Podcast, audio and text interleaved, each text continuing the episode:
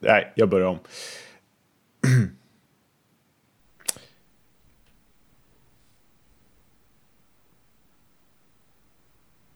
Hej och välkomna till veckans lektyr. Tänkte du efter så, så länge så, och så kom fram till det. Jag tänkte så här, nu kommer en riktigt superintro.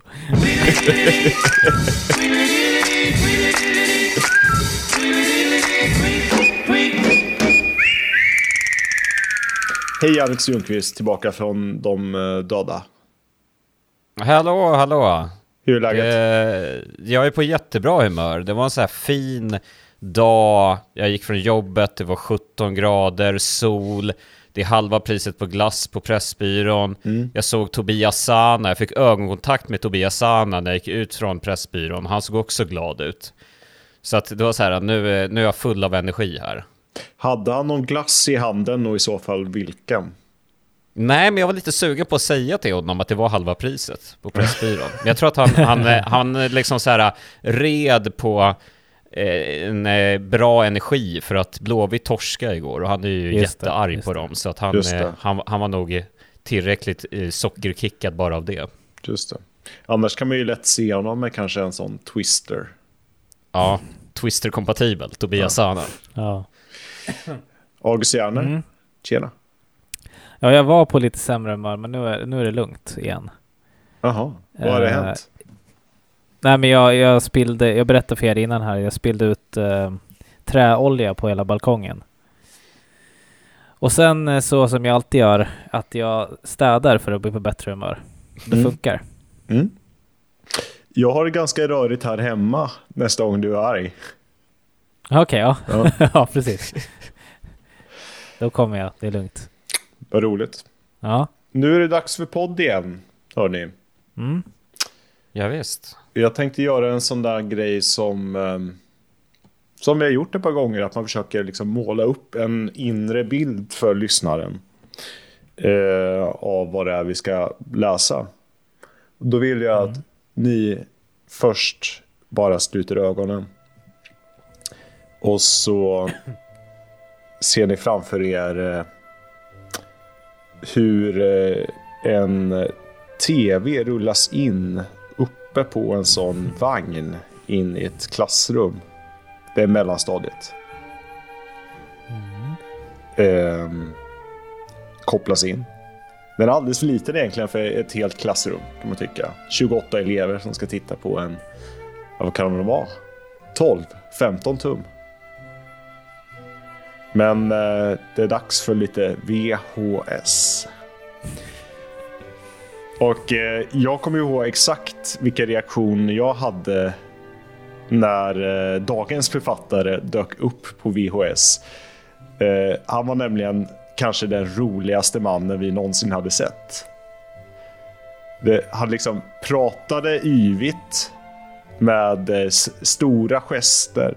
Han pratar inte som andra i sitt skrå. Han pratar inte om så här kungalängden särskilt mycket utan kanske att Johan III älskade att festa och Katarina Jagellonica var en riktigt snygg tjej. Vi kallar honom eh, Fyllegubben faktiskt. För han var liksom så full av liv och rolig och yvig. Och eh, första gången jag såg honom var kanske den bästa historielektionen i hela mitt liv. Mm. Ja, då min, min gissning var fel där då. Mm. Men vi kan ta den sen. Mm. Ehm, lite känd för att skarva. Och då pratar jag inte om eh, skarfen runt hans eh, hals. Utan... Ja, eh, vänta. Ja, nu, nu vet jag. Nu vet jag nog vem du, vem du är, ska presentera. mm. Och det, det, det blir också en lektion i skarvningar idag. Ehm, vi ska läsa historikern, men framförallt kan du gissa eh, vem den, den förre utrikeskorren är, Alex. Herman Lindqvist. Det stämmer. Jag ska läsa Herman Lindqvists Europa är vi allihopa. Från 1992. Fan. Otroligt snyggt omslag också. Eh, som alla sådana gamla... Eller ja, eller snyggt, men ni fattar vad jag menar. Alltså så... Mm. Det sitter Mm. ändå. Vi, vi ser här Eller på nej, omslaget. eh, Jag vill, ångrar mig. Vill du beskriva omslaget? Eh, det är ett eh, taffligt collage. ehm, Det ser ut som eh, om man jobbar mycket med eh, trycksaker, typ Indesign. Det är när man precis har börjat ett Indesign-dokument Ja, och bara har- så här, man har- ja, men så här lite, man ska börja göra ett moodboard. Att man bara så slänger in lite bilder från Unsplash och bara okej, jag vill att det är så här, så här, så här och bara slänger ut saker. Eh, Ja. Sen har, har Herman Lindqvist, eh, Lindqvists AD där bara tryckt iväg på sänd utan att göra klart det. Det, det är så det ser ut. Exakt. Det ser ut som att man har bara lagt allt på ritytan och bara så här, jag ska placera ut det sen. Mm. Ja. Nej men vad heter? Jag måste bara, min gissning, jag trodde du var på väg till eh, eh, att det var kopplat till, för Björn Gustafsson den äldre gjorde ju massa sådana här informationsvideor. Bland annat den om wellpapp som typ alla har sett tror jag. Eh, Är han lika känd som Gunde Svan svetsar? jag Nej, jag vet tänkte just på den också. Men jag tror vi fick se den här i skolan på fys- fysiken tror jag. Mm. Eh, och då var det att de tog vanligt så, då skulle vi se hållbart wellpapp är. Mm. Så då, det var egentligen var det väl någon sorts reklam för Stora Enso eller någonting. Men Mm. eh, de eh, byggde upp en liksom som en ramp av wellpapp, så körde de upp en Saab, eller han körde upp en Saab på wellpapp eh, och den liksom höll upp hela bilen. Det minns jag tydligt. Men eh, sen gick du in på Scarf och historiker Mm. och då tappade Mm. jag. Men ja, Han har ju en scarf på om, omslaget här. Den är liksom en svart Mm. scarf till en svart kostym med vit skjorta. Det ser ut snarare som att det är liksom någon sorts polo han har under sin vita skjorta. Eller kanske sånt här mer Ja. buff som folk har när de åker skidor. Ja, men han ser Ja. ut som en så här... Eh, tänker typ en ehm, amerikansk 80-tals s- så här soap opera. Eller någon så här, Mm. ja, tv-såpa typ. Ja, Där han spelar en präst fast, i, fast han har sina privata kläder. Ja. Jag har alltid tyckt, alltså när, när du sa scarf så då hajade jag ju till på dräkten, Ja. eh, Herman Lindqvist. Han är väldigt mycket scarf för mig, eh, att det här att ha scarf instoppad i Mm. eh, skjorta. Mm. Eh, och för mig har det alltid varit något så här eh, att man, man vill se rik ut. Men det är Mm. ganska Mm. konstigt sätt egentligen att försöka se rik ut. Att man bara stoppar en snus eh, eh, halsduk under skjortan. Det är Ja. så här, vad, vad, vad kommer det ifrån? Vad, vad, vad ska det signalera rikedom ifrån egentligen? jag, jag tror för honom signalerar det mycket att han är en man av världen. Liksom. Mm. Att han, han är verkligen världsvan. Ja. Eh, Är det det som är eh, kravatt? Eller är det något annat? Ja, kravatt. Eh, precis, kravatt är väl lite samma som en scarf. Är det inte det? Mm. På vissa, vissa språk betyder ju kravatt slips Mhm. också. Så det mesta man har runt halsen kan väl nästan kategoriseras inom kravatt, slips, scarf, eh, floran så att säga. Okej. Men eh, fasen vad kul med Herman Lindqvist. Mm. Jag har rätt mycket på honom. Bland annat så var han väldigt god vän med min biologiska farfar. Jaha. Eh, så att jag har haft lite korrespondens med honom genom åren och eh, en, en del berättelser eh, som vi kanske kommer in på. Det är ju en person med många anekdoter. Han har ju levt, så att säga. Eh, han är, för många är han ju historikern. Herman Lind. För mig var han det. Den karismatiska histor historikern från eh, mellanstadiets VHSer. Eh, men han har ju liksom jobbat i hela tidnings-, tv och radiovärlden. Eh, eh, Göteborgs Handels och Sjöfartstidning, Aftonbladet, där han bland annat var korrespondent i Prag, Paris, Beirut. Eh, Prag och Paris också under 68-69 där, när det verkligen hände. Eh, Korre i Hongkong, Korre för Expressen i Bangkok samt i Kairo. Eh, Asien-korrespondent i TV1. Eh, Sveriges Radios korrespondent i Paris. Och sen därefter i Madrid. Som han ofta återkommer till i just den här boken. Han har dessutom bott i eh, Bryssel och idag tror jag han bor i Warszawa faktiskt. Med sin Mhm. nyaste fru som är polska. Jajamensan. Jag tror han typ bor i ett slott någonstans. i, utanför Warszawa till och med. Alltså fan vilket drömliv ändå. Mm. Jag tänk, eller just så här att ha flängt. Ja, men han är, han är liksom verkligen någon så här äh, lite så här Hunter S. Thompson-liknande karaktär i svensk journalistik, så mycket man kan bli det i Sverige. Men han var ju som du sa, han var ju verkligen i händelsernas centrum.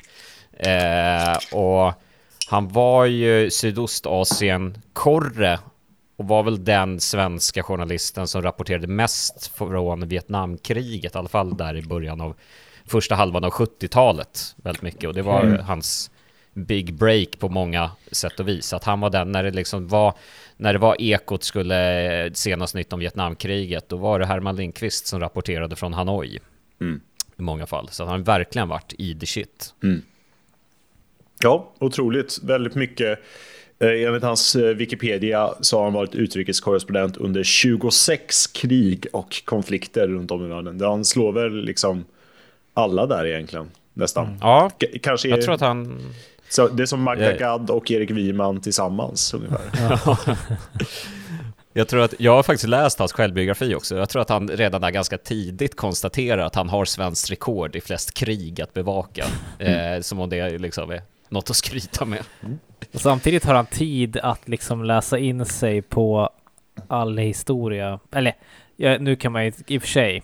Eh, skriver man en bok om historia, det är ju ganska lång tid och så vidare. Det är nog inte. Det betyder inte att han kan allting i huvudet liksom, såklart. Nej. Men vad handlar då den här boken om? Europa är vi allihopa. Jo, det handlar om att året är 1992. Nej, förlåt. Året är Ah. 1991 och vid nyårs... demokrati. Ja. Nej, nästan. Eh, nyårsafton 1992 så kommer EG att bildas. Europeiska gemenskapen. Just det. Och redan här så tisslas det och tasslas lite om att Sverige kanske ska gå med om några år. Och eh, nästan som en partsinlaga får man ju säga här eh, av den bereste Herman Lindqvist kommer då den här boken som ska visa på liksom skillnader och likheter oss europeer emellan. Jag läser på eh, baksidan. Rädd för Europa? Slappna av. Här är räddningen. En bruksanvisning i konsten att leva i Europa. En bruksanvisning i konsten att vara både svensk och europé på samma gång. För Europa är vi allihopa. Du med. Vem ska man ta i handen och vem får man kyssa på kinden? Kan man ha träskor i Paris? Får man påtår i Bryssel? Herman Lindqvist, den flitige folkkäre journalisten och kåsören som rest i Europas alla länder och bott i alla hörn av kontinenten, är den rätte att guida oss och lotsa oss på Europaresan. Jag tänkte på, på, på temat, visst, jag minns inte vilken eh, tidning det var nu. Jag försökte kolla upp det här. Men eh, när det var det här snacket om, eh, de har gjort det så, frågat folk på stan om EG. Mm, Och de flesta koncentrerade sig på snusgrejen. Som, Mm. just det. Om ni kommer ihåg det, då var det någon som sa så. Mm. Nej, de vill ju ja, förbjuda snus och bla bla bla. Eh, men ja, det blir lite samma fast eh, motsatsen då. Att det är mer en så här, det är kanske en bra grej. Mm. Det var någon som var rädd för att bli av med snuset helt enkelt. Ja. Jag jag vet inte hur det blev i folkomröstningen om, i- om EG, eh, senare EU. Hur jämnt det var egentligen. Nej. Var rätt jämnt, men eh, en liten fördel till eh, ja-sidan såklart. Konstigt annars. Eh, Mm. vore det. Eh, men det var inte, det var inte liksom en eh, skräll, eller liksom enorm seger. Det var Okej. typ jag tror det kanske var fe- 55 45 eller något sånt. Herman Lindqvist i alla fall, han är, han är i alla fall starkt för att Sverige ska gå med i EG. Eh, de första sidorna så håller han på att eh, motivera varför det är viktigt att vi än en gång blir en del av Europa. För han tycker nämligen att vi inte har varit en del av Europa. Vi har liksom varit eh, ett separat land och pratat om hur man är nere på kontinenten. Han inleder så här då. Hur blev det så att vi hamnade där i Europas farstu då? Jo, det är en lång historia, nästan som saga. Det var en gång en kung som hette Gustav Vasa. Det var han som lät bygga den svenska muren mot Europa. Det gjorde han på riksdagen i Västerås 1527 när han tvingade protestantismen på det katolska svenska folket. Fram till den dagen hade den stora massan i Sverige aldrig hört talas om Martin Luther.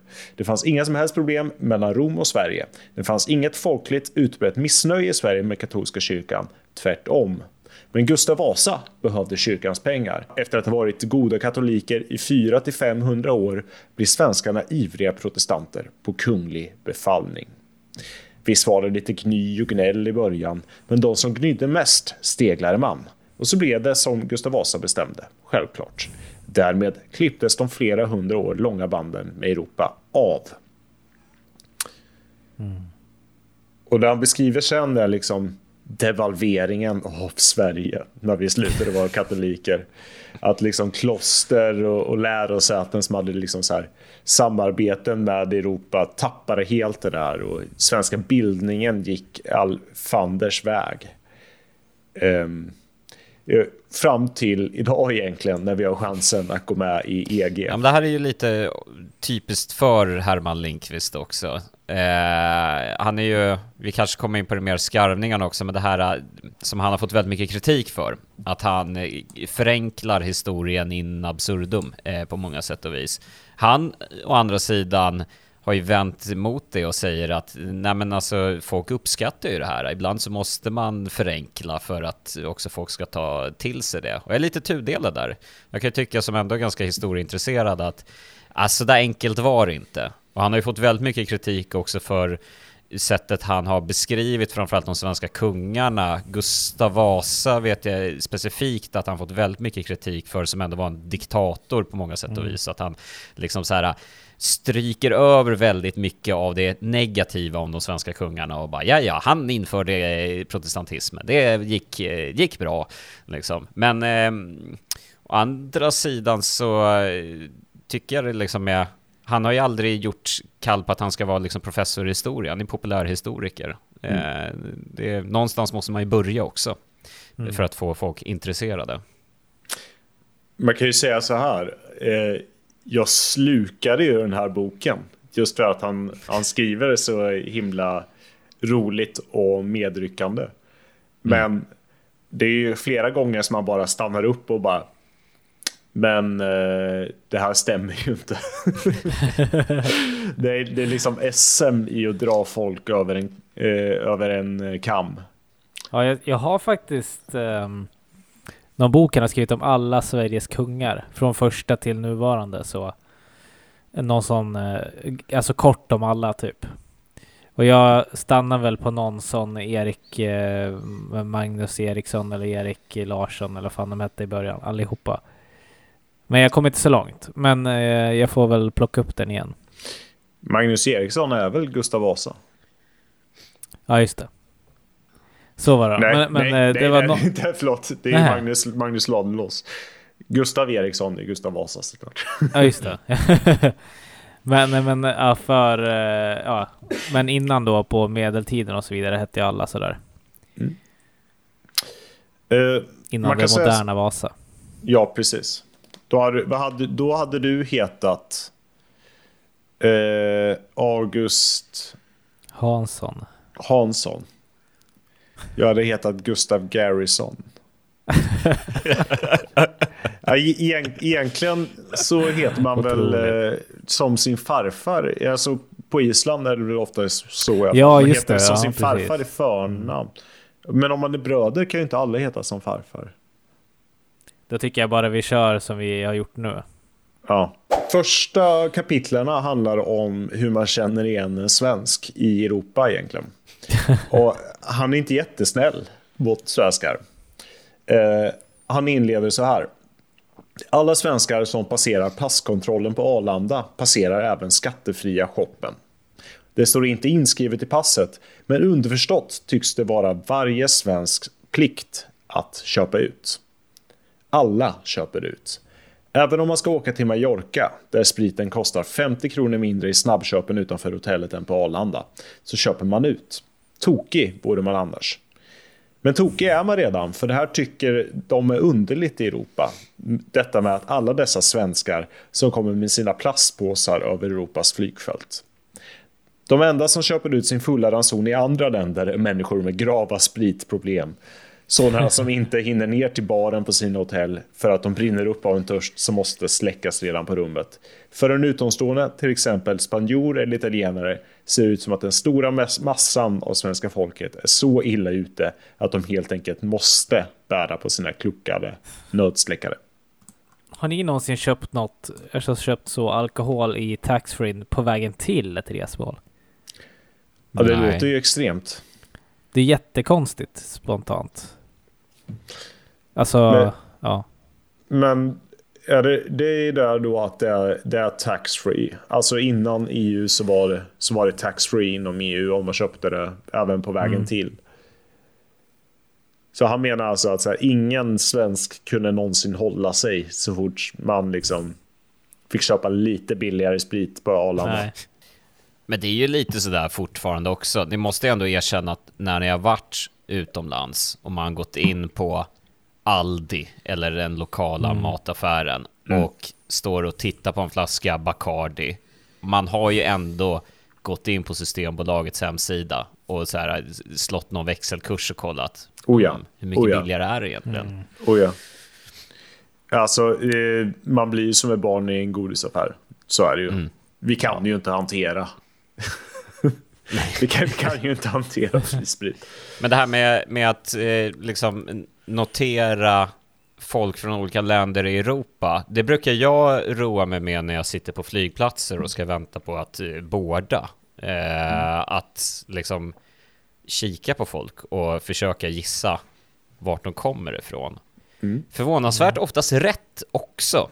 Till exempel tyskar tycker jag är väldigt lätt att känna igen. Mm. Otroligt enkla människor. Mycket funktionskläder. Ja, de ser orange. ut att vara redo för saker. Orange flis och ljusblå ryggsäck. Ja, mm. ja men verkligen. 100% tysk, direkt. Läser gärna kartor också, när de är väl på ja. besök, till exempel här i Göteborg. Man ser alltid ett gäng tyskar stå med kartor på Gustav Adolfs torg. Men är det så här boomers ni pratar om då? Nej, nej, nej, det här kan vara unga människor också. Alla åldrar. Och sen så har de funktionskläder på sig, med mycket fickor. Nå någon gång när jag åkte tåg i Rur så reagerade jag på att eh, alla såg ut som att man hade köpt sina kläder på Jack and Jones så här, 2006. så här, randiga hoodies typ och, mm. ja, och avancerade jeans. Ja. Men det är en annan typ av tysk kanske. Det är den här liksom... Eh, det är den urbana tysken. Urbana, alltså såhär Dortmund-tysken. Ja. Men kan det vara så en, eh, en liksom så reaktion på att de var så välklädda under andra världskriget så de försöker distansera sig? Genom att så se lite förjävliga ut? Nej, det tror jag inte. men eh, men däremot så har jag hört att eh, eh, eller en sån grej jag lärde mig första gången jag åkte till Tyskland. Det var ju så här att när tyskar går ut så klär de ner sig. För de Va? klär upp sig när de går till kontoret. Då, då är, går man liksom i, i kostym mer. Medan mm, man, mm. sen när man ska gå ut och klubba eller gå på krogen, då klär man ju såklart ner sig. Då har man ju liksom på sig eh, bekväma kläder. Medan det okay. då i alla fall var väldigt tvärtom i Sverige. Liksom. Så man tar fan på sig en skjorta om man ska gå ut på lokal. Mm. Mm. Lite andra observationer om svenskar. Och här har han då enligt honom själv frågat engelsmän, fransmän, tyskar, spanjorer eh, om vad de tycker om svenskar som har varit på besök. Svenskar har alltid för bråttom. De stannar för kort tid och tror att allting kan göras omedelbart. Att alla kan ställa upp för dem bara för att de har anlänt till staden och ska åka imorgon. De tror att man kan förhandla och göra affärer per fax. I Sydeuropa är det personliga mötet fortfarande första livsviktiga steget, inte ett meddelande på fax från en okänd person och ett okänt företag. Där har han en poäng. Så där är det väl Absolut. lite, man byter ut fax mot typ internetformulär så har du väl lite så fortfarande. Det är jättejobbigt att behöva ringa ett hotell till Mm. exempel. Man vill ju bara kunna lösa det digitalt. Ja. Och jag tycker att det är lite lik likadant när jag är ute i eh, jobbet så är jag, jobbar Mm. utomlands ibland. Det kan vara faktiskt väldigt svårt att typ försöka, om man, om man då ska göra film, till exempel sätta ett inspelningsschema. Kan vi vara där vid den tiden och filma den här grejen? Kan vi fixa dit folk? Då möts man ofta av antingen tystnad eller liksom så här. Vi löser det på plats. Vilket är de värsta orden man kan höra när man försöker planera en inspelning. Men förvånansvärt ofta så ställer de upp väldigt bra på plats. Ja, okej, ja. Nej, men det är lite som ehm, som eh, med mig och Karin att hon ville liksom planera allt. Jag vill ta allt lite mer på flax. Så i den situationen tror jag du känner dig som henne när hon Mm. pratar med mig.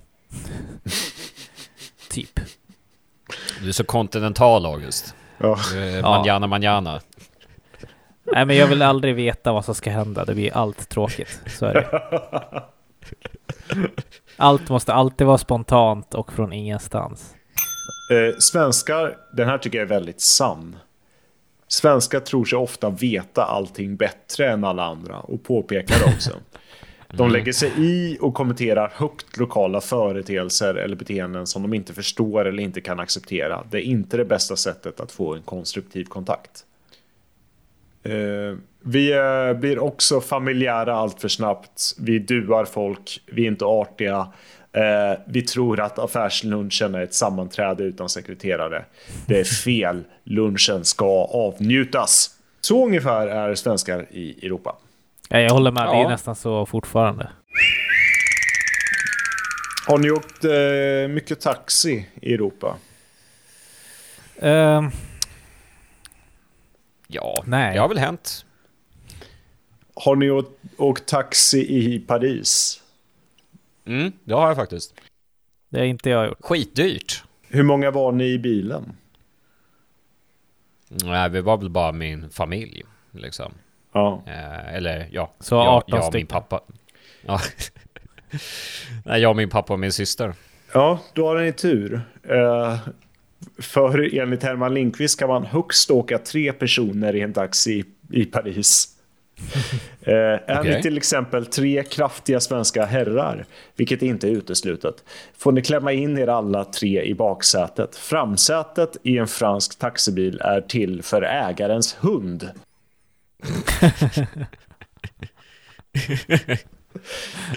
Ofta ligger där påsar med växelmynt och diverse föremål hopsamlade under senare, senaste dygnens körning. Enligt lagen ska tre personer få åka med, men det finns så många lagar. Däremot är det mot lagen att åka fyra i en fransk taxi. Kombinationen två par som är ute och och roar sig på kvällen är alltså främmande för franska droskägare. Du får inte heller ha bagage. Varje fransk taxichaufför är ytterst misstänksam mot bagage. Mycket motvilligt kan han, ha, kan han öppna sin bagagelucka bara för att visa att den redan är full. En stor plats upptas av gastanken. Så där är det ju. Jag har åkt ganska mycket taxi, taxi i USA ju. Mm. Och där är det väl, det börjar väl, det, det är inte som eh, så nu lika mycket, men då var det verkligen så vägg fram till framsätet. Man fick bara sitta bak. Och det var samtidigt inget riktigt baksäte utan liksom som en plastsoffa bara, liksom, i taxibilarna. Um, Plastsoffa? Nej men alltså en så här en mjuk soffa fast med ändå så här plastöverdrag. Ja. I sådana gamla, vad heter det, gula taxis liksom. Mm. Men Ja, eh, det, det, det jag har känns ju aldrig att, suttit fram i en gul taxi. men det kanske, de kanske fått, fått ändra nu med Ubers framfart. Mm. Eller Uber, som man ska säga. Alltså just Mm. att, eh, för att matcha liksom. Det har varit någon sån säkerhetsgrej de har fått tumma på. Vägrades ni bagage? I Paris? Alltså jag försöker tänka, eh, alltså det var en högst ordinär taxibil. Då Mm. fick man till och med sitta fram. Så att det här eh, verkar som att det fasades ut rätt snabbt när EG kanske blev EU i Frankrike. Det var taxiklausulen. Fransmännen var tvungna att sluta med sina säregna taxis. Ja, kanske det. Sluta ta med, ta med dig hunden i taxin.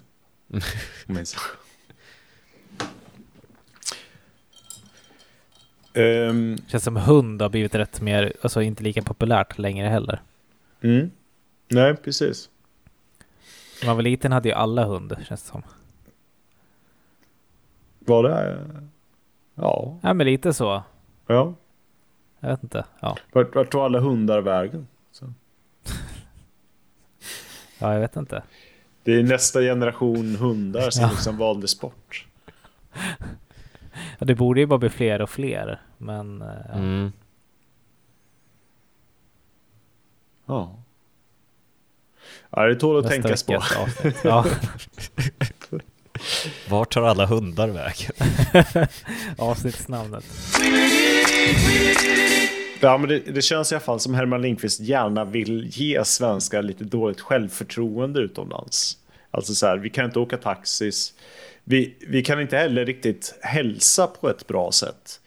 Jag menar att i Sverige hälsar man som en jävla grottman. Man liksom bara sträcker upp ena handen till någon och kanske ger en riktig som björnkram till någon. Dunkar någon i ryggen typ om man känner dem väl. Eh, Så är det inte alls. Inte alls i Europa. Man tar i hand i de allra flesta länder varje dag. Då exempelvis en fransk anställd arbetare eller chef kommer in på sitt jobb skakar han hand med alla i rummet varje dag. Chefen med vaktmästarna, med sin sekreterare och med de anställda han möter. Arbetaren med kompisar vid svarven eller löpande bandet. Alla skakar hand. Eh, Det gör ungdomar också. Till och med 13-14-åringar som möts på skolgården skakar hand med varandra i Paris. Utan då de pussas, förstås.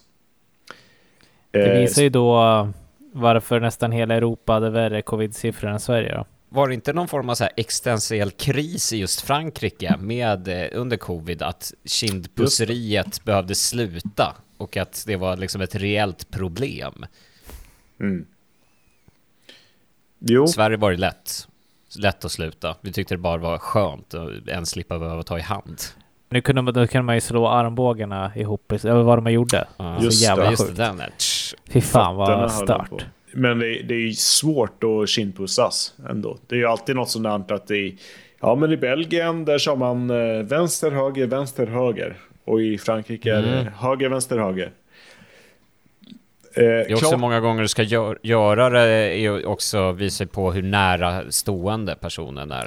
För att det finns något där, om du, om du är nära familjemedlem så gör du en extra gång, om du var ytligt bekant så gör du en mindre gång.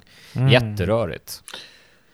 Det är också väldigt pinsamt det där. Man vet inte riktigt om man faktiskt ska så här pussa på kinden eller bara ut i luften bredvid. Sådär. Så blir det samma håll på båda och så vidare. Mm. Ja, just det. Och så råkar man, råkar man kyssa sin svärmor på munnen. Pojkar och flickor i alla fall i Frankrike eh, pussar varandra på kinderna från 14 till 15 år uppåt. Klasskamrater emellan varje dag, även då de inte kilar stadigt. Oj, Hur är det i Italien då? Eh, man sträcker fram handen då man möts. Hej hej.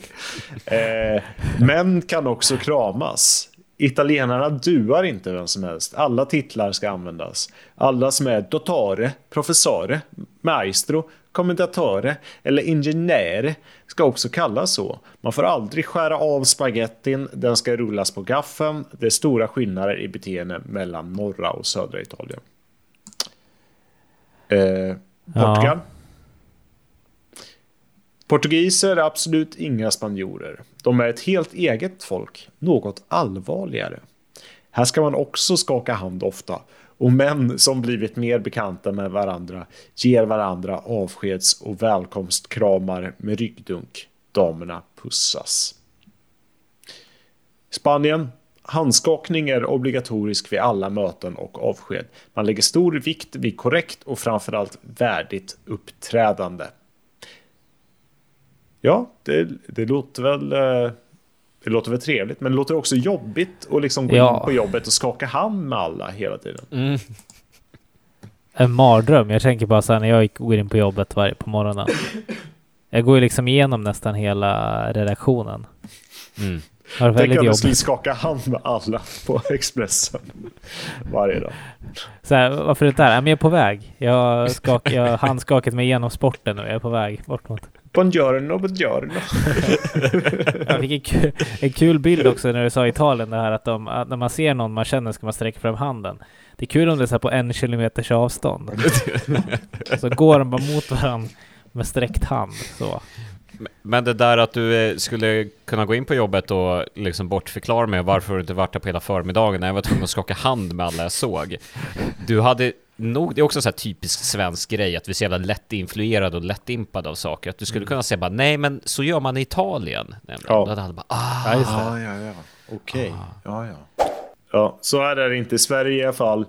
Eh, framförallt det här med namnen har vi blivit alldeles för slappa med, tycker Herman Lindqvist. Idag är svenska vardagen full av dessa Bosse och Maggan, Gittan och Stickan. Det står så på telefonbesked och meddelanden inom företag på brev och kort. Eh, till och med så att han menar att bland svenska ungdomar eh, så är liksom den här makt, eller vad man ska säga, att man, man nämner varandra med titlar helt borta. De har ofta ingen aning om vad kompisarna heter, menar han. Och det tror jag, det är skarvning. Men det har ju hänt. Jag har väl berättat det för er. eh, att eh, jag hade en i min klass i gymnasiet som kallades för Olsson, vad hette det bara? Och sen så när vi skulle ta examen och eller skulle hämta ut sina slutbetyg så sa de bara Mattias. Och så alla bara satt helt still. Vad fan är Mattias? Och kollade på varandra. Och sen bara gick han fram och så bara Vad heter du Mattias? Det är helt sjukt. och det, så det kan ju hända. Jag har en uppsjö av sådana där. Bland annat en, eh, en gammal bekant som kallas Kevin till den graden att folk tror att han heter Kevin. Men han heter Erik egentligen. Men han Varför? går, han lystrar till namnet Kevin. Han var så lik Kevin i Backstreet Boys. Eller? Ja, vi tyckte Kevin var ett mer passande namn på honom. Han såg mer ut som en Kevin. Ska hemsk jävla härskarteknik. Så att det blev det någon gång i nian. Och så, så har det bara hängt kvar i över ett decennium. Hur ser man ut som en Kevin? Ja du, om du ser honom kommer du förstå det. Kan vi lägga upp Ja, men- en bild på Kevin? Ja, det, det kan vi lösa. Och heter det Daniel på mitt jobb, han fyllde, när han fyllde 30 så köpte vi en kokostopp till honom nere i kafeterian. Sen, sen kallas han inofficiellt kokostoppen fortfarande. till och med så att våran förra chef sa kommer inte kokostoppen när det var ett möte? Och sånt där. Så kan man också göra.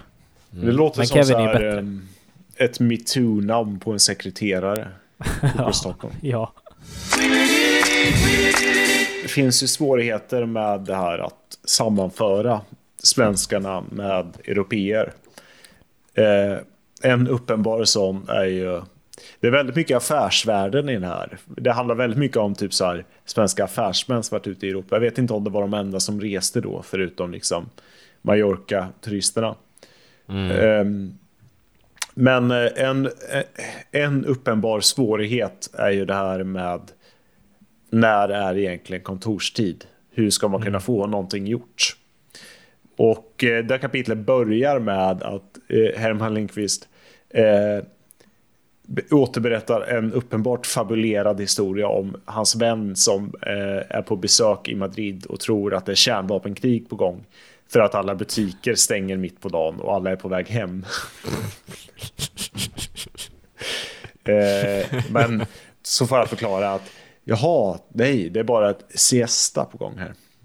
Um, men det här eh, att vi har olika kontorstid, det, det är ju uppenbart. Han skriver då, eh, Många svenskar är uppe redan vid 6-7 på morgonen. Många kontor är i full gång vid 8. 9, det är en sen start i Stockholm. Då sitter de flesta spanjorer i bilköer fortfarande. Likaså i Paris och London. Folk har inte hunnit fram för att läsa nattens fax. Den viktiga telefonkonferensen måste alltså ligga något senare. Men när? Vid klockan 11 öppnar lunchrestaurangerna i Stockholm. Då går många spanjor och tar sig en morgonfika. Då är klockan förresten 12 i Helsingfors. Så de är på lunch allihopa. Vi väntar en stund igen. Klockan 12 går resten av svenska folket på lunch, likaså tyskarna. Spanjorerna har precis kommit igång på sina jobb och ringer som tokiga på telefoner som inte svarar i Stockholm, Frankfurt eller i Paris, då det börjar dra ihop sig till lunch. En bit över ett är många tillbaka i Stockholm igen, men absolut ingen är kvar i EG-högkvarteret i Bryssel. Bara spanjoren sitter kvar i Madridkontoret, men börjar bli sugen. Klockan två är centraleuropeerna tillbaka, men alla spanjorer är på väg ut genom dörren. Liksom britterna som då har klockan ett på sin klocka. Vi får vänta igen. Klockan fem är alla spanjorer tillbaka. Det är så sjukt att de fortfarande har siesta. Eh, mätta och belåtna, fulla av arbetslust och iver. Eh, men då har svenskarna gått för dagen, om de inte får på kurs redan dagen innan. I Helsingfors är det mörkt och tyst på kontoret, för där är klockan sex. Men i Paris, Madrid och London är alla kvar en stund till. Då TV-nyheterna kör igång hemma i de svenska chefernas vardagsrum sådär 8-9 på kvällen, då går deras chefskollegor hem i Paris och Madrid. Fast det var ju fel. De varken går eller hem. De åker bil och de flesta far säkert till någon krog eller hem på middag hos någon. Hemma är få chefer i Europa före midnatt en vardagskväll. Det tar jag också med en nypa salt. Det nice. finns egentligen bara en enda tid på dygnet då alla i Europa kan sammanträda och det är den gyllene halvtimmen mellan klockan halv elva och elva. Då har alla hunnit fram men ingen ut igen. Eh, men tyvärr, då, exakt då, sitter alla i sina egna företagssammanträden. Ja. Så eh, vi, är, vi är fakt när det kommer till det här att ha möten med övriga Europa, tydligen. Men just med med siesta, jag tycker det skulle vara, eller så här. Framförallt skulle det vara nice att ha ett par timmar mitt på dagen och kunna gå lite ärenden och sånt. Jag är ju egentligen helt och hållet för att man ska eh, utveckla vilorum på arbetsplatser. Att det ska finnas fler sängar och att man, det ska vara okej att kunna gå och ta en halvtimmes tupplur mitt på dagen för att komma tillbaka med full energi. Nu känner man sig som en skurk om man har råkat göra det. Ja. Det är liksom så här, det är migränrum har jag varit med om att vilorum har kallats. De får du bara använda om du har typ akut migrän. Nej men eh, alltså det, jag, jag tycker det också med siesta, det är en toppengrej. Sen kanske man inte ska vara borta fyra timmar mitt på dagen och det är jättekonstigt i Sverige. Det finns ett behov av det i Medelhavet med värmen men eh, fan, lå- låt, låt man få sova lite mitt på dagen. Ja. Jag läste ju dock att eh, är, man har kommit fram till att det är lite av ett folkhälsoproblem att alla spanjorer i snitt får liksom en timme mindre sömn än alla andra. Eh, För de har en siestan, så jobbar de sent och så går de och äter skitsent. Liksom. Och så går de ändå upp bara kanske ja, men, högst en timme senare än alla andra. Mm. Så det, tydligen så dör ju spanjorer typ i förtid. På grund av det här siesta-systemet. Men samtidigt så vill ingen liksom släppa det. Riktigt. Nej. Nej. Och sen går de stor del åt arbetsdagen bara gå och hälsa på folk också. Det Ja. är inte lättare. Herman Lindqvist tycker om att tjuvlyssna på folk. Och eh, han har då gjort sin högst egna forskning om vad folk pratar om. Precis som kanske vi eh, svenskar om en, en generalisering säger liksom så här att vi pratar om vädret.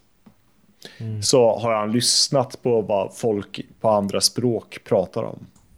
Passera nära intill en grupp tyskar och inom 20 sekunder hör du någon säga Das ist teuer.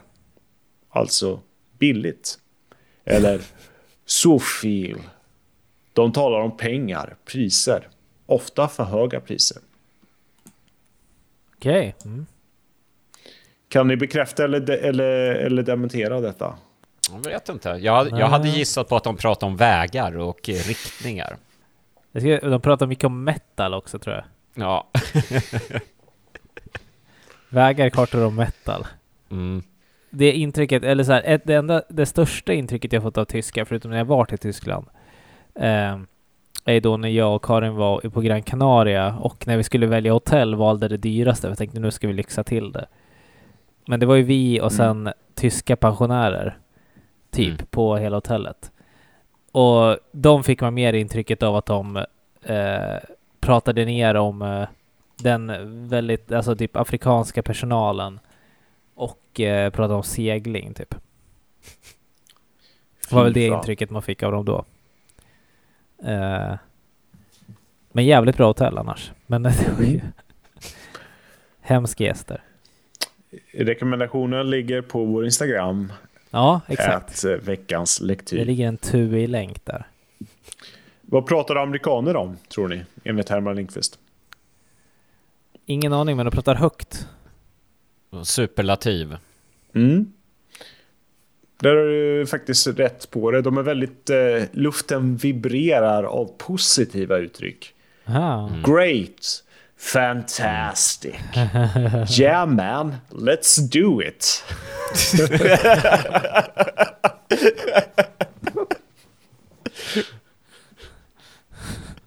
Yeah man, let's do it.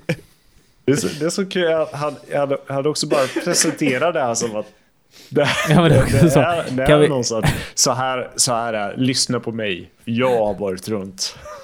Ja. Kan vi få till ett liksom scenario när man skulle säga yeah man, let's do it? Det är Alltså, liksom typ jag- så här, okej, let's go to a bar. Yeah man, let's do it. Alltså man skulle liksom bara, man skulle liksom bara, okej, eller så här. När uttrycker man sig så? Jag tänker direkt på karaktären Johnny Tex i Kreml High.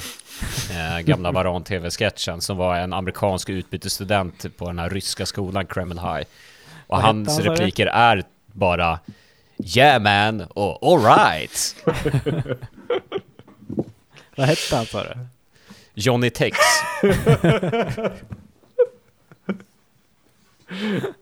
Otroligt.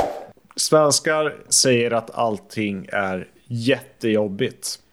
Allting verkar tungt och svårt och omöjligt. Man talar mest om det som inte funkar. Och så finns det en till grej som alla svenskar pratar om.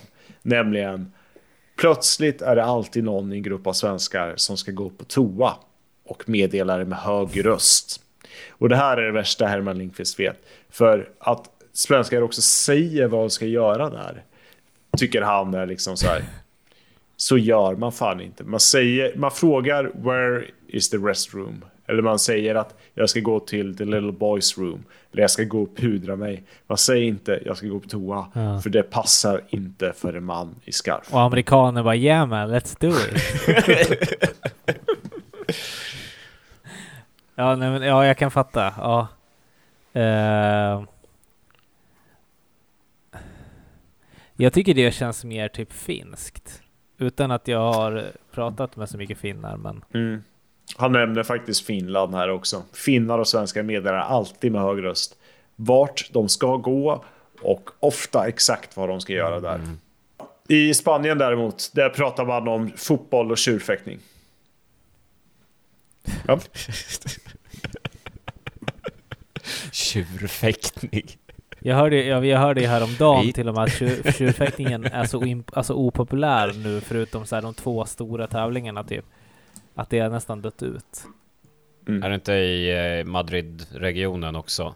Jo, det kan det Eh, vara ja. fortfarande. Och att det är mycket så här, ah, har att göra med regional grej, att Just det är det. ytterligare eh, en del i den här eh, konflikten mellan de olika folkgrupperna i Spanien. Att eh, tjurfäktning har blivit mer att man, man anammar det, inte för man tycker det är bra eller etiskt, men för att ja, de där jävla katalanerna håller för fan inte på med tjurfäktning i alla fall. Nej, just det. Nej. Så kan Mm. det vara. Men eh, det där med e eländet och det där att be, eh, jämra sig och bekymra sig över saker, det har jag tolkat som väldigt typiskt finskt utifrån vad jag har fått höra från min finske gudfar. Att det är liksom en mer en... Okej, nu, nu eh, blir det fördomsfullt här. Men eh, enligt honom i alla fall, som jag har fått det, så är det väldigt finskt att klaga. Och att klagandet är en typisk del i en konversation. Att det är nästan lite konstigt om du inte klagar. Eh, och inte att du klagar på servicen, utan att man mera i en vanlig konversation med en annan person, "Ah, hur mår? Äh, det är för jävligt. Det är alltid åt helvete. Det är, räntorna går åt helsike och jag hade ont i magen när jag vaknade i morse och vädret är dåligt och så vidare. Att det är mera kutym nästan, att man ska börja klaga i en konversation. Och de ska vara världens lyckligaste folk. Samtidigt. Ja, men jag tror att det, det, det finns någonting i det där just att man eh, kan, att man klagar över triviala saker som gör att man, eh, man, man filtrerar ut det på något sätt. Var den finnen någon diskplockare på Jesus krog eller? eh, nej, men han var också kock. Ja, okej. Okay, okay. Mm. Shoutout, Harry Olander. Mm. Fan vad finskt det låter. Det är ändå så här, mm. det finskaste svenska namnet, eller det svenskaste finska namnet jag hört.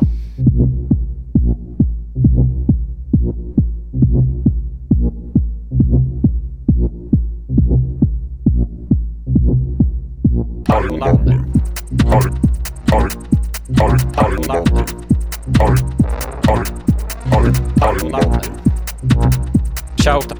out. Shout out. Shout out.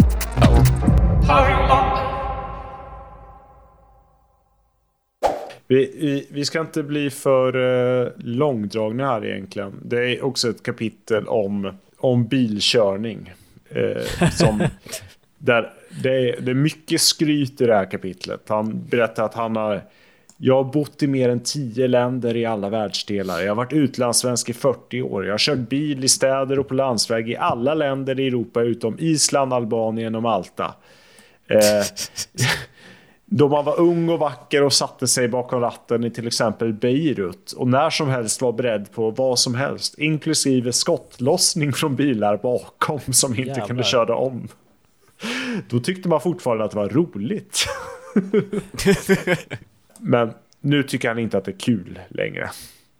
Eh, han menar att om man som svensk ska köra bil utomlands, då kan man lika gärna kasta den här liksom körkortsboken eh, ut genom fönstret. Den här nollvisionen vi har i Sverige, det spelar ingen roll för i Spanien så kan det liksom varje helg dö 60 personer enbart på landsvägarna. Eh, semestermånaden augusti kräver i allmänhet cirka 800 dödade spanjorer. Eh, turisterna icke medräknade. Och eh, 4 till 5 gånger fler tänker man då är också skadade.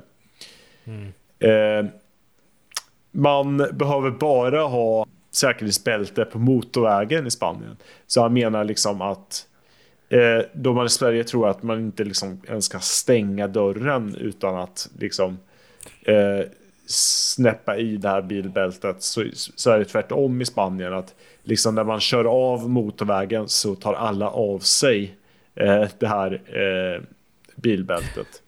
Att ha bilbälte inne i Madrid tycker de är lika jönsigt som att man skulle ha hjälm för att man går i snabbköpet bara för att det kan ramla burkar i skallen på en. Eh, cykelhjälm på en vanlig cyklande civilist har få spanjorer någonsin sett. Spanska motorcyklister på tung motorcykel måste alltid ha hjälm i trafiken. Alla motorcyklar oberoende av storlek måste ha det på motorvägen. En gång såg jag en förare på en mittemellan motorcykel komma dånande i 140 på avfarten från motorvägen. Han passerade skylten om att bilbälte inte längre är obligatoriskt. Alltså behövde motorcykelkillen inte heller ha hjälmen kvar på huvudet. Han slet av sig den i farten, sladdade till och flög med 140 km i timmen in till den andra världen där vi alla ska sluta en dag. Han hamnar hos Sankte Per med sin motorcykelhjälm hängande vid armbågen. Jag tycker det var kul att han tog upp att ett av länderna han har inte kört bil i är på Malta. Malta är ju känt för att det har kanske världens högsta tillåtna promillehalt för att få köra bil. Alltså, Jag tror att man får, man får upp till 0,8 eller 1 promille i blodet och fortfarande köra Oj. lagligt. Är det sant? Vilket gör att det, ja, vilket gör, eh, eller det kanske ändrats nu, för några år sedan var det så här i alla fall. Och det eh, har ju gjort att det händer ganska mycket olyckor på Malta. Eh, typ åtta öl. Jag åkte Bolt på Malta en gång.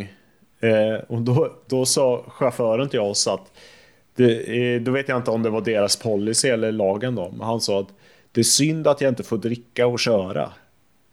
Det brukar jag nämligen göra varje helg med min bil. Så, så åker vi ut liksom i så här typ ett grusupptag och kör runt jättefulla. Så frågar han en av tjejerna som är med oss om hon vill hänga med någon gång. Nej.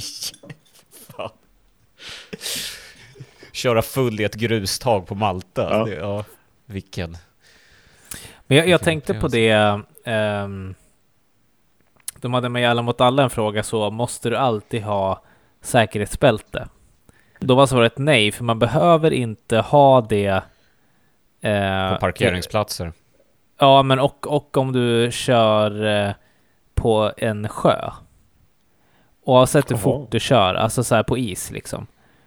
Gäller det även då alkohol? Nej just det, det finns ju sjöfylla nu. Det var inget. Det hade ju varit eh, annars en svensk motsvarighet, så isracing som är ganska stort eh, i Köping då. Just det. Eh, att man kör ut på små sjöar. Eh, att man kan då dricka, jag vet inte.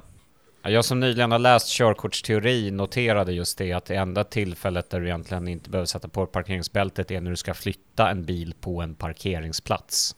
Och det vill säga att du får inte ta bilbältet bara för att du kör in på en parkeringsplats. Men om du startar bilen och ska byta ruta så behöver du inte sätta på dig bilbältet. Det är i princip enda tillfället eh, som du inte behöver bilbälte i Sverige. Ja, och sen eh, på sjön, men den anledningen var ju att ifall bilen går genom isen så måste man kunna ta sig ur fort. Mm. Så var det Smart ändå. Bra Verkligen. tänkt. Man får ju, men eh, det är också så att man blir varmare av att vara full. Var det kallt vatten? Nej, men jag tänkte bara återkoppla lite till eh, dagens ämne, Herman eh, Lindqvist, att eh, på senare år, eh, han, han, han skriver ju böcker fortfarande, och han är, han är ju högst vid liv, han är ganska gammal nu. Eh, men det som han de senaste åren, nu är det kanske tio år, över tio år sedan, men det var ju det här med Estelle, som jag tycker är något av det liksom, roligaste som han har gjort, den radiointervjun. När han, Just det. jag tror att han dessutom är full när han svarar på den frågan, för han låter nämligen full när han får liksom... Han är ju så förbannad över att man har gett då den framtida kronprinsessan namnet Estelle. Och säger att det är någon jävla nattklubbsdrottnings namn. Det, är så att det finns ingen i den svenska kungalängden som någonsin har namngivits till Estelle. Nej. Hur? Alltså, han, är, han, är upp, han är ju förbannad och förmodligen lite, lite påverkad också, vilket gör det så otroligt roligt. Att han, Ja. liksom, om man bara släpper igenom det, det är, så här, det är klart att Herman Lindqvist ska få uttala sig. Ska jag läsa upp Herman Lindqvists mail till mig? Ja. Ja, ja, ja, ja. Eh, jag ska hitta det här nämligen. Det är väldigt roligt. Kontakt at hermanlindqvist.se har han mejlat ifrån. Eh, bakgrunden till det här är att han, eh, som jag nämnde tidigare, han var väldigt god vän till min biologiska farfar. Och jag hade väl en ambition för några år sedan att kanske försöka göra något, något litet projekt av hans släkthistoria. Det är fortfarande work in progress. Eh, Var det han som var guldgrävare i Sudan eller något sånt där? Nästan, eh, men eh, gjort nästan liknande saker. Men Okej. eh, äventyrare av rang, om man säger så. Nej, men jag, jag på, på chans så mejlade jag faktiskt Herman Lindqvist och hade en liten mejlkorrespondens. Och det här är daterat fredag den 27 april 2018. Och då har jag egentligen bara frågat att hej, du känner min farfar, kan du berätta lite om korta drag om honom och är det här och det här och det här sant? Då svarar han så här. Äh. Hej Alexander. Alexander, vad intressant. Jo, jag träffade Christer, min farfar alltså, ganska mycket i Kambodja, Singapore och sen i Frankrike. Vi var goda vänner. Normala människor som mötte honom trodde han var en fullkomlig galning och mytoman. Men jag som själv levde i samma värld såg att allt kunde eller var sant. Jag såg hans pass. Där stod det födelseort Belsenbergen. Han hade alltid en liten Davidsstjärna i en guldkedja om halsen. Hans version var att han kom med de vita bussarna och placerade i en familj i Norrköping. Hans dialekt var klart norrköpingsk. Han var livlig, brunögd, rolig, godhjärtad, alltid entusiastisk. Han var en skicklig hantverkare och drev eh, mot slutet av sitt liv en liten byggfirma som fixade bland annat min son Johan Lindqvists kåk i Bromma. Under åren i Asien och Mellanöstern sysslade han med alla möjliga affärer, dock inte knark i versaler. Han hatade knark och knarklangare och var ofta i slagsmål med dem.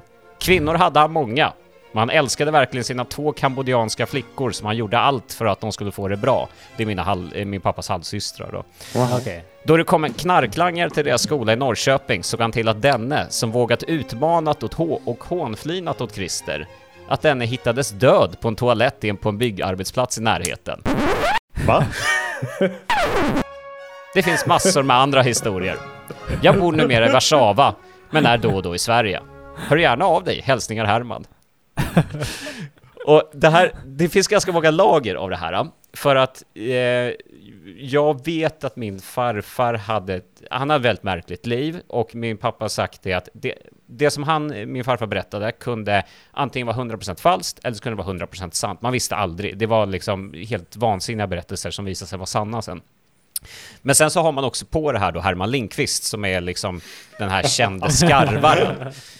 Så att det blir liksom dubbelt dubbelt, att du har två mytomaner här som den ena mytomanen berättar om en annan mytoman. Och det är liksom bara i förbifarten att han nämner mellan raderna att min farfar kanske har dödat en knarklangare. det är liksom så här... Vad ska jag göra med den informationen? Ja, det, det är otroligt kul och bra skrivet också. Alltså det är fantastiskt. Det, det, är här, det här borde det ju skrivas om. Tänker jag direkt. Det borde du skriva om. Eller göra något om. Ja, Utgå från det där mejlet och så börjar du undersöka, undersöka liksom Intervjua din farsa, intervjua hans halvsyrror, intervjua alltså det sådär. Bygga ihop en story. Ja, om man vill läsa mer av Herman Lindqvist och min farfar samtidigt så rekommenderar jag att man kan läsa Herman Lindqvists memoarer Mitt liv. Mhm. Där han har dedikerat ett helt kapitel åt min farfar med namnet Sjörövaren från Norrköping. Är det sant? Ganska... Mm. Fan vad sjukt. Alltså, Ja men det Vi får se, vi göra. kanske, kommer, vi kanske kommer att återkomma lite till just den, den berättelsen längre fram i det här, den, den det, här är, podden. det är inte Vi det som heter Mitt i allt. Mitt i allt, just så Mitt i heter allt. Ja jag sökte på Sjörövaren från Norrköping och Christer, då kom Christer Lindarw upp. Det händer inte så mycket mer i den här boken. Eh, det kommer en historia om hur om eländiga digitala ting. eh, Vilket visar sig vara digitala väckarklockor som Herman Lindqvist hatar för de tickar inte. Eh, Det kommer en om en man som smugglar pepparkaksdeg och en eh, om hur han lyckas hitta en svensk, svensk julgran på en riktigt shady marknad i Bangkok den 23 december någon gång, typ 79. Eh, och eh, så avslutas också boken. God jul! För eh, jag tror att den här typ utkom någon gång till eh, eh, jul 1991. Och det är väldigt mycket så här, ja, den handlar om Europa och den gemenskapen vi ska gå in i. Eh, kanske första halvan. Och sen är det väldigt mycket så här, eh, det här var en knasig grej som hände mig. Men om man ska ge ett helhetsbetyg så är det ändå 5 av 5. Ja, det är så pass. Ja, men det var en väldigt, väldigt underhållande bok, får man säga. Och jag Ja. älskar Herman Lindqvist exakt lika mycket som jag gjorde den där första gången i, liksom i mellanstadiet. När de eh, vevade igång den här VHSen. Ja, nej men jag tycker, jag håller med, jag tycker han är väldigt underskattad. Det pratas för lite om Herman Lindqvist och jag tror att han är en sån där som när han väl går bort så kommer han bli väldigt mycket kult. Mm. Eh, Ja. Mycket för hans, jag har läst några av hans reportageböcker. Han är ju mest känd för sina historieböcker, de här historien om Sverige som kom i typ 20 band och sånt. Men Mm. alla de här reportageböckerna är ju otroliga läsningar. Också hans eh, eh, memoarer då är ju fantastiskt roligt att läsa. Mycket för att det finns den här kryddan av att man vet inte om det är sant. Liksom. Han kan lika gärna hitta på. Men han skriver bra, man rycks med verkligen i det. Svenska Big Fish någonstans. Men med det så måste vi väl eh, nästan sätta punkt för idag va? V- Vem är det, du eller jag just nästa gång? Det måste vara jag va? Vad ska du dra i grytan då? Eh, nej men så här, nästa vecka så blir det ytterligare, jag tänker på vårt förra avsnitt där vi gick igenom Frondas rullar fram. Mm. eh, som var experimentellt. Jag, jag har tänkt göra det eh, ungefär lika experimentellt fast inte, håll, inte, det gäller inte musik. Säg vad det heter en gång till. Experiment, e, experimentiellt. Experimentiellt, eh, vad fan säger man? Nu är det för sent. Vi kan se att klockan är 21.40. Experiments... Nej, Vi hörs igen nästa vecka. det Tack gör för vi. att du har lyssnat. Ha det bra. Tack så mycket. Bonga! Många...